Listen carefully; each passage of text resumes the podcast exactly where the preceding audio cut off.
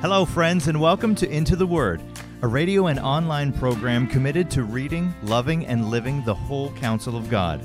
Lord willing, our intention is to go verse by verse and chapter by chapter through the entire Bible. Here to continue that journey is our Bible teacher at Into the Word, Pastor Paul Carter. Your word is a lamp unto my feet. If you have your Bible with you, I'd love for you to open it now to 1 Peter. We use these excursus episodes to dig a little deeper into something that we've encountered in a particular book of the Bible that we just didn't have the opportunity to deal with adequately within the time constraints of a normal episode. Most of our episodes here at Into the Word are about 20 minutes long, so sometimes you encounter something and then you just have to stick a flag in it and come back to it later. And that's what we're trying to do here. In this excursus episode, I want to come back to the whole issue of persecution. I mentioned in the first episode in the series on 1 Peter that Peter wrote this letter to a group of Christians living in Asia Minor who were just starting to experience some cultural pushback for their faith in Jesus Christ. It wasn't persecution at this point. In fact, Thomas Schreiner says here the only specific suffering noted is discrimination and mistreatment and verbal abuse from former colleagues and friends. Close quote. So Peter wrote to stabilize them. He didn't want them to exaggerate the dangers they were facing. He said in chapter 3, verse 13, Now, who is there to harm you if you are zealous for what is good? Closed quote. So let's not exaggerate here, okay? Let's not catastrophize. Let's just keep on doing what we were told to do. Suffering may come, it may not come. We don't know. But we know what we were told to do, so let's just keep on doing that. And that turned out to be very good advice. Peter wrote this letter in AD 63, and there was no formal state persecution of Christians in this region until AD 112. So hear that. That's almost 50 years.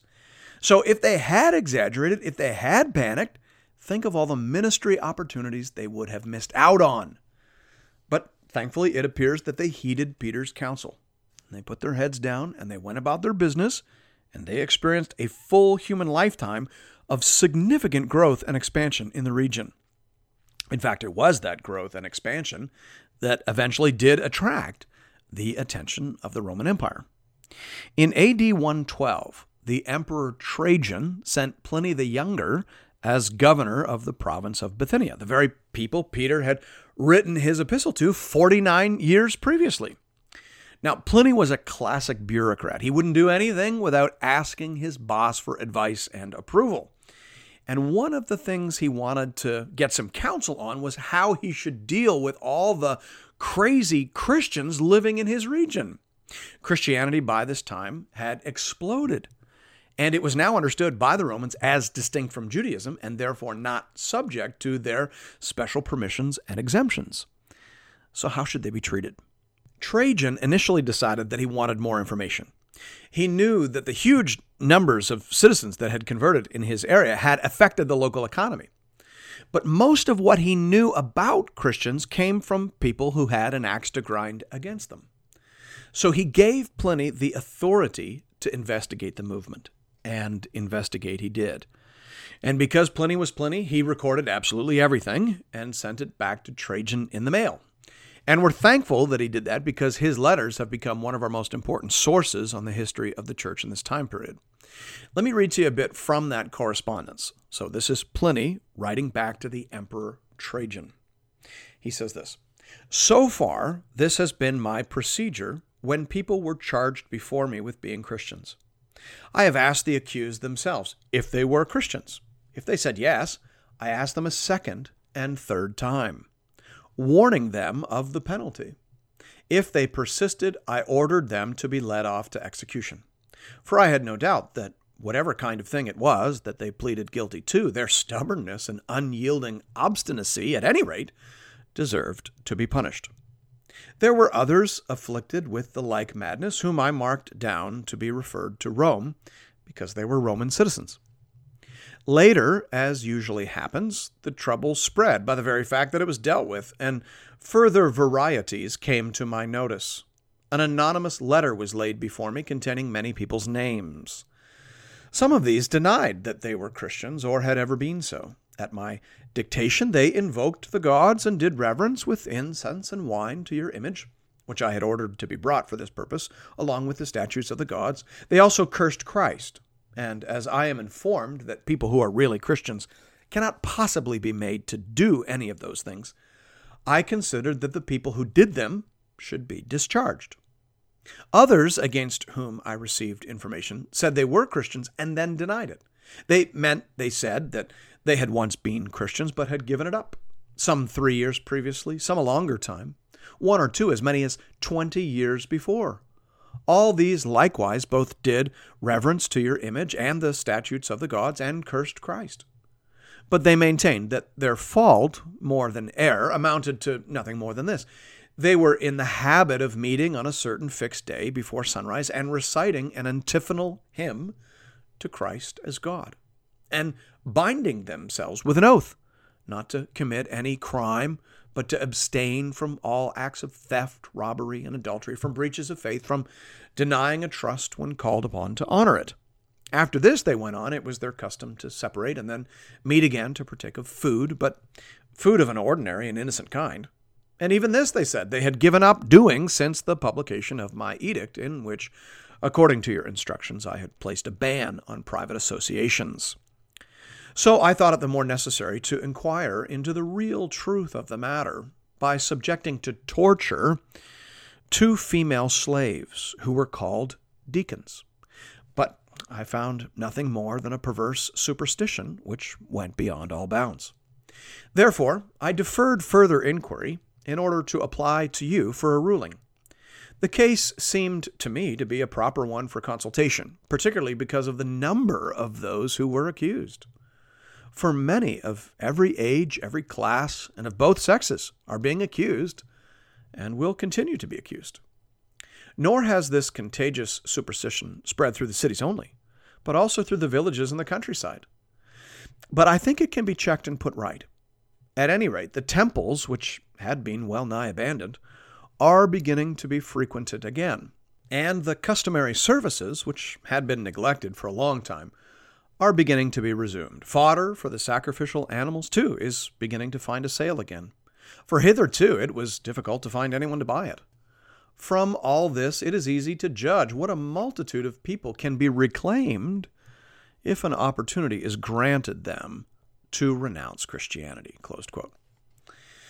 Now, as I said, that letter is one of our absolute best sources of information about the life and worship of early Christian communities. We could spend all day talking about that letter. But I want to fast forward for now to the emperor's reply. He wrote back to Pliny and said, You have followed the correct procedure in deciding the cases of those who have been charged before you with being Christians. Indeed, no general decision can be made by which a set form of dealing with them could be established. They must not be ferreted out. If they're charged and convicted, they must be punished, provided that anyone who denies that he is a Christian and gives practical proof of that by invoking our gods is to win indulgence by this repudiation, no matter what grounds for suspicion may have existed against him in the past. Anonymous documents which are laid before you should receive no attention in any case. They're a very bad precedent and quite unworthy of the age in which we live. Closed quote. So Trajan says basically, if someone is proved to be a Christian, then of course, punish them. But don't actively seek them out and don't deal with anonymous tips. So, this is the equivalent of don't ask, don't tell. Trajan was trying to thread the needle here. He wanted to discourage the growth of Christianity without wiping out a significant chunk of his population. So he told Pliny make it difficult, make it costly, but in general, don't make it fatal. Don't go looking for people, don't ferret them out. So, as you would expect, Pliny backed off. Christianity remained technically illegal and socially and politically costly, but it became relatively rare for people to be actively punished by the state. There was the odd exception here and there, but on the whole, the don't ask, don't tell policy was in place, and the church had a significant amount of operating space in the region for the better part of 200 years. The persecution that was always just around the corner generally never actually arrived. It was always a possibility in their minds, but rarely a reality on the ground. And the careful reader of history will be sure to notice that. Trace out the timeline. Peter wrote this letter in AD 63. There was no serious persecution of Christians for 49 years. And then there was, under Pliny, for about a year in AD 112, when he was arresting, torturing, and inquiring. But then he was called off, and the don't ask, don't tell policy came into effect. From that point on, Christians were living at the margins of society, but they weren't being actively hunted down. So, for more than 200 years, it was costly, but generally not deadly, for the followers of Jesus Christ in this region. And then there was another outbreak. Around the year 323 AD, the Eastern Emperor Licinius developed a deep rooted suspicion towards the Christians in his administration. But hear that there were Christians in his administration prior to 323 AD. But then all of a sudden, this was unacceptable to him. And this happened shortly after the Western Emperor Constantine had officially embraced Christianity and had called for the full acceptance of the Christian faith. Licinius, whose capital city was in Bithynia, now viewed all Christians as potential agents of his Western rival. So his hatred of Christians actually had far more to do with their perceived political loyalties than their theology or practice. But regardless, he decided that he needed to clamp down and clamp down he did. It got ugly, real ugly. Simon Baker tells the story this way. He says Roman governors were free to punish dissident Christians, shut down some churches, demolish others, and in the case of the bishops in the province of Bithynia Pontus, south of the Black Sea, murder key figureheads in the Christian clergy. According to Eusebius, their bodies were chopped up and thrown into the sea as food for fish. Closed quote. But then in 324 AD, about a year later, Licinius lost a civil war to Constantine and the trouble passed. And Christians not only came in from the margins, they were invited by Constantine into the very heart and center of the Roman world, which ironically turned out to be something of a death sentence. Once it was easy for people to be Christians, a flood of nominally committed people came charging through the front door, and the church was forever changed. Some say that it took a thousand years for us to recover from that victory. Many argue that we never have. So, all that to say, I think Peter's counsel to these folks was absolutely spot on. Listen again to what he said in chapter 3. Now, who is there to harm you if you are zealous for what is good? But even if you should suffer for righteousness' sake, you will be blessed. Have no fear of them, nor be troubled. But in your hearts, honor Christ the Lord as holy, always being prepared to make a defense to anyone who asks you for a reason for the hope that is in you. Yet do it with gentleness and respect, having a good conscience, so that when you are slandered, those who revile your good behavior in Christ may be put to shame. For it is better to suffer for doing good, if that should be God's will, than for doing evil. 1 Peter 3 13 to 17. That was exactly the message that these people needed to hear. Don't exaggerate the difficulties that you're facing. Just because persecution feels like it is just around the corner doesn't mean that it is. Sometimes it stays just around the corner for 50 years or 200 years. Sometimes it is always five minutes to midnight. And an awful lot of good work can be done under those conditions. So don't panic. Don't overreact and don't lose your focus. Stay on mission and keep your cool. But if you should suffer, and you will, every 50 years or every 200 years, you can expect a short, intense, fatal outbreak of actual persecution, if history is any guide at all. If that does happen, and you do suffer, then you will be blessed. After all, didn't Jesus say, Blessed are you when others revile you and persecute you and utter all kinds of evil against you falsely on my account. Rejoice and be exceedingly glad, for great is your reward in heaven, for so they persecuted the prophets who were before you. So, serving Christ in a time of persecution is like the bonus round in Super Mario. You can literally rack up the eternal rewards in a way that you just can't do on a sunny day. So, either way, Peter is arguing, there really is no reason for alarm. On the sunny day, you can get more done. On the stormy day, you can accumulate more reward. Either way, just do your job, keep your head, and carry on. And whatever you do, don't allow yourself to get angry at the culture. Make your case, explain your faith, but do it with gentleness and respect. If you act like a jerk and suffer for it, that's on you. A lot of people attract the negative attention of the government for sub gospel reasons. There's no credit in that. You, you have to make sure that there is absolutely no credibility to the accusations and slander of outsiders. Make sure that there is nothing they can point to in your attitude or behavior that would disqualify you or rob you of credit. Keep your testimony, watch your anger, and never pay back evil with evil. Peter made that point explicitly. He said, When he, Jesus, was reviled, he did not revile in return. When he suffered, he did not threaten but continued entrusting himself to him who judges justly 1 peter 2.23 so that's our example. That's the pattern we're supposed to follow in times of persecution. You absorb the punches you turn the other cheek and you do nothing but love preach and extend mercy to all. That's the jesus way. And if you are suffering for anything else that's on you so that's the story. When, when looked at from a very wide angle lens, that's the story of Peter's counsel and how it played out in the region of Bithynia Pontus. Now, what, if any, lessons can we learn about how to prepare for persecution and how to endure persecution should it come to us as modern day believers? Let me suggest a couple of takeaways. First of all, don't exaggerate your difficulties. The folks that Peter wrote to in AD 63 were not being burned at the stake. They were not being fed to the lions. Again, to quote Thomas Schreiner, the only specific suffering noted is discrimination and mistreatment and verbal abuse from former colleagues and friends. Close quote. So that's not nothing, but it's not naphtha either. These people were not being used as lanterns in Nero's garden. There was a price to pay, but it was not as high as some people were thinking it was and it probably didn't warrant being categorized as persecution.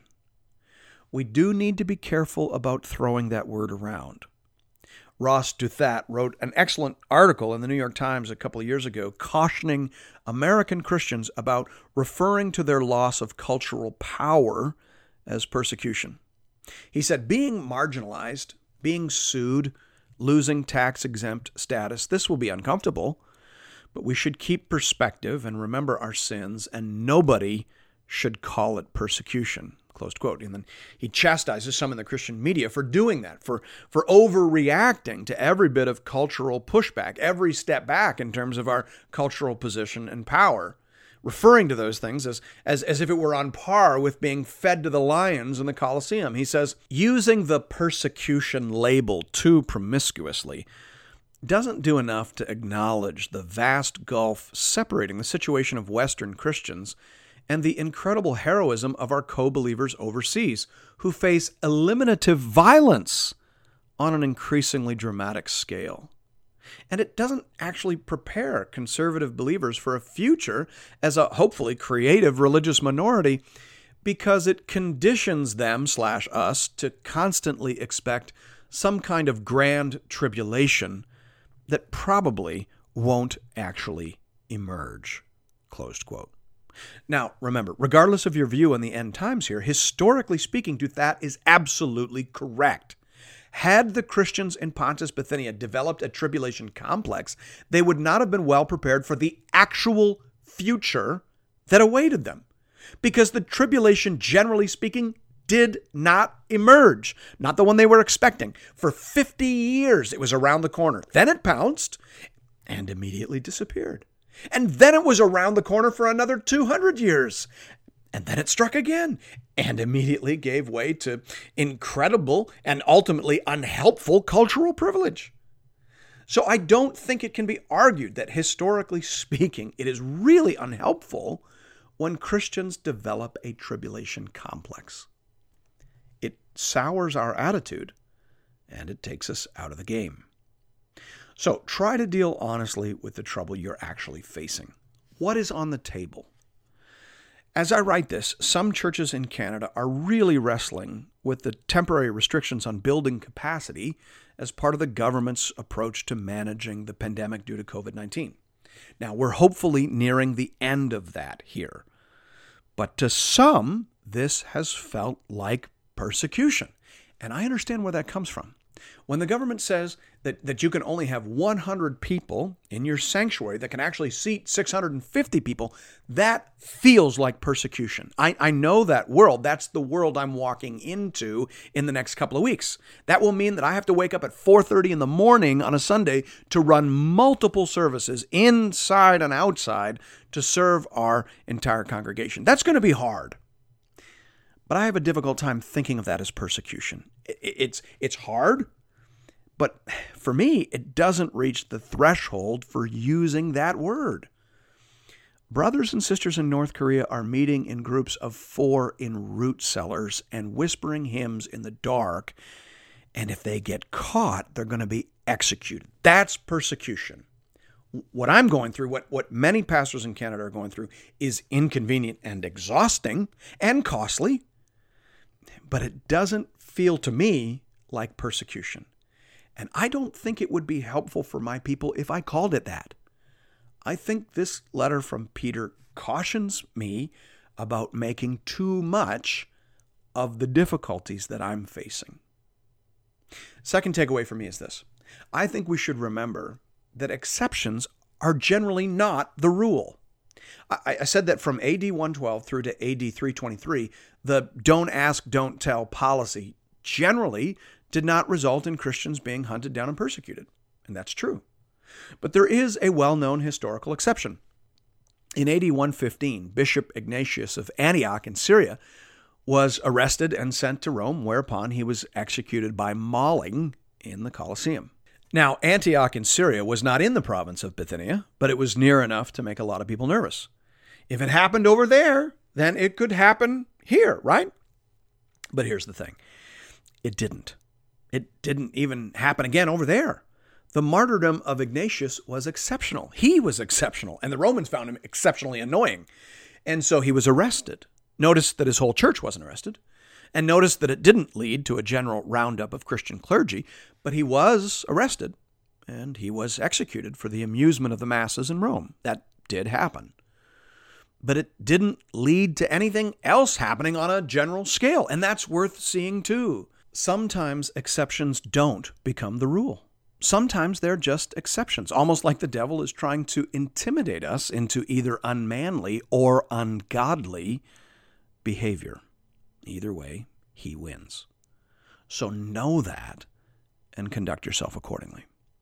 Third takeaway for me is that we should expect intermittent persecution. So if you're writing these down, number one, don't exaggerate your difficulties. Number two, remember that exceptions are not the rule.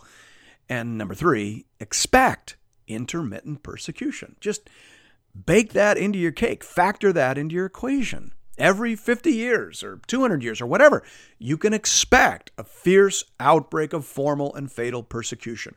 Write it into your calendar, book it. It will happen. And saying it out loud will help you be less surprised when it does happen.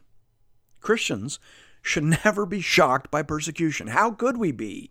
We follow a Savior who was crucified naked on a Roman cross. That to me does not scream social privilege. That bodes ill for my future standing in society.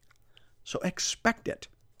Now, don't expect it every day or every year or every decade, but count on it coming in all its ugly fury from time to time. In 1 Peter 4 12 to 13, the apostle says, Beloved, do not be surprised at the fiery trial when it comes upon you to test you, as though something strange were happening to you. But rejoice, insofar as you share Christ's sufferings, that you may also rejoice and be glad when his glory is revealed. Close quote. So factor this in. Nobody gets to be surprised. Nobody gets to cry foul. This will happen. It will be God's will. It will be sent to test you. It will be permitted for good purposes. It's going to happen. It's par for the course. And besides, if you endure, if you show your faith under trial, it will look good on you come Judgment Day. So, resolve to do your duty come rain or shine. Fourthly, don't jump the gun, meaning don't switch into persecution mode too early. Persecution mode is fight or flight, neither of which is a great posture for kingdom service. I think of that story in Nehemiah 4 where it says, Each labored on the work with one hand and held his weapon with the other. And each of the builders had his sword strapped at his side while he built. Nehemiah 4 17 to 18. Those folks were expecting to be attacked any day. So everybody did their work with a shovel in one hand and his weapon in the other. Or if you needed two hands for the work you were assigned, then you had your sword strapped on at your waist. And of course, that's brilliant. That's wise. But if you switch into battle mode too early, then not a lot of work gets done. And that can easily happen in the church. A lot of churches out there appear to have switched into battle mode. They're swinging their swords at the government, at other churches, and at anyone who doesn't agree with them about the dangers that we're facing. I think that's counterproductive. I'm, I'm, not sure what it's accomplishing, but I know what it's not accomplishing. It's not accomplishing the work we were assigned. There is a time for fight or flight. I get that. I just don't think it's here now. And acting like it is distracts us from our business. So don't jump the gun. And then, fifthly, don't allow the threat of persecution to define you. Persecution should never change who you are. It's not like there's one Christian persona for times of peace and then one Christian persona for times of trouble. That's not what we see in the Bible. And that's not what we see in 1 Peter. Peter did not want his people to become angry. He did not want them to revile. He did not want them to lose their cool. He said, Do not repay evil for evil or reviling for reviling, but on the contrary, bless. For to this you were called, that you may obtain a blessing. 1 Peter 3 9. Don't let them change who you are, he says. Be like Jesus, the Jesus of peace and the Jesus of tribulation, because he was the same Jesus every time. Jesus never allowed his persecutors to change him. He was who he was, no matter what people did to him. While they were nailing him to the cross, Jesus said, Father, forgive them, for they know not what they do. Luke 23 34. That's Jesus in good times or bad. Don't allow persecution to change you, and don't allow the threat of persecution to change you. Right now, where I am, I would argue that it isn't the experience of persecution that is changing some folks and some pastors, it is the threat of persecution. It is the shadow. It is that thing that we feel or sense around the corner. And how people respond to that will affect their attitude and behavior. If you imagine that persecution will be unbearable, then you will respond with fear. If you think that persecution is undeserved, then you will respond with anger. And neither of those attitudes is terribly helpful. What we need are people of focus, people who can take their eyes off the shadow and keep them firmly fixed on the job at hand.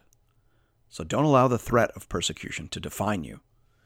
Then, sixthly and lastly, don't become so obsessed with external threats that you fail to look inside. It is interesting that in Peter's second letter to these people, the focus is completely different. In the first letter, he was talking about threats on the outside, how big they were and how big they weren't. But in the second letter, he is talking about threats on the inside. The issue in 2 Peter is that a number of false teachers have arisen within the congregation, inside the churches. They're teaching a false and deficient version of Christianity. Based on what Peter says in this letter, it seems that they were denying the return of the Lord and the prospect of final judgment, and they were commending an attitude that scholars often refer to as antinomianism. The point is, they were so busy looking for threats coming at them from the outside that they totally missed the threats growing up among them on the inside. And that can easily happen. When we become obsessed with the dangers and threats out there, we become willing to tolerate or make peace with a great many harmful things in here. Let me ask you a serious question. What is the greatest threat to the future of the church in North America?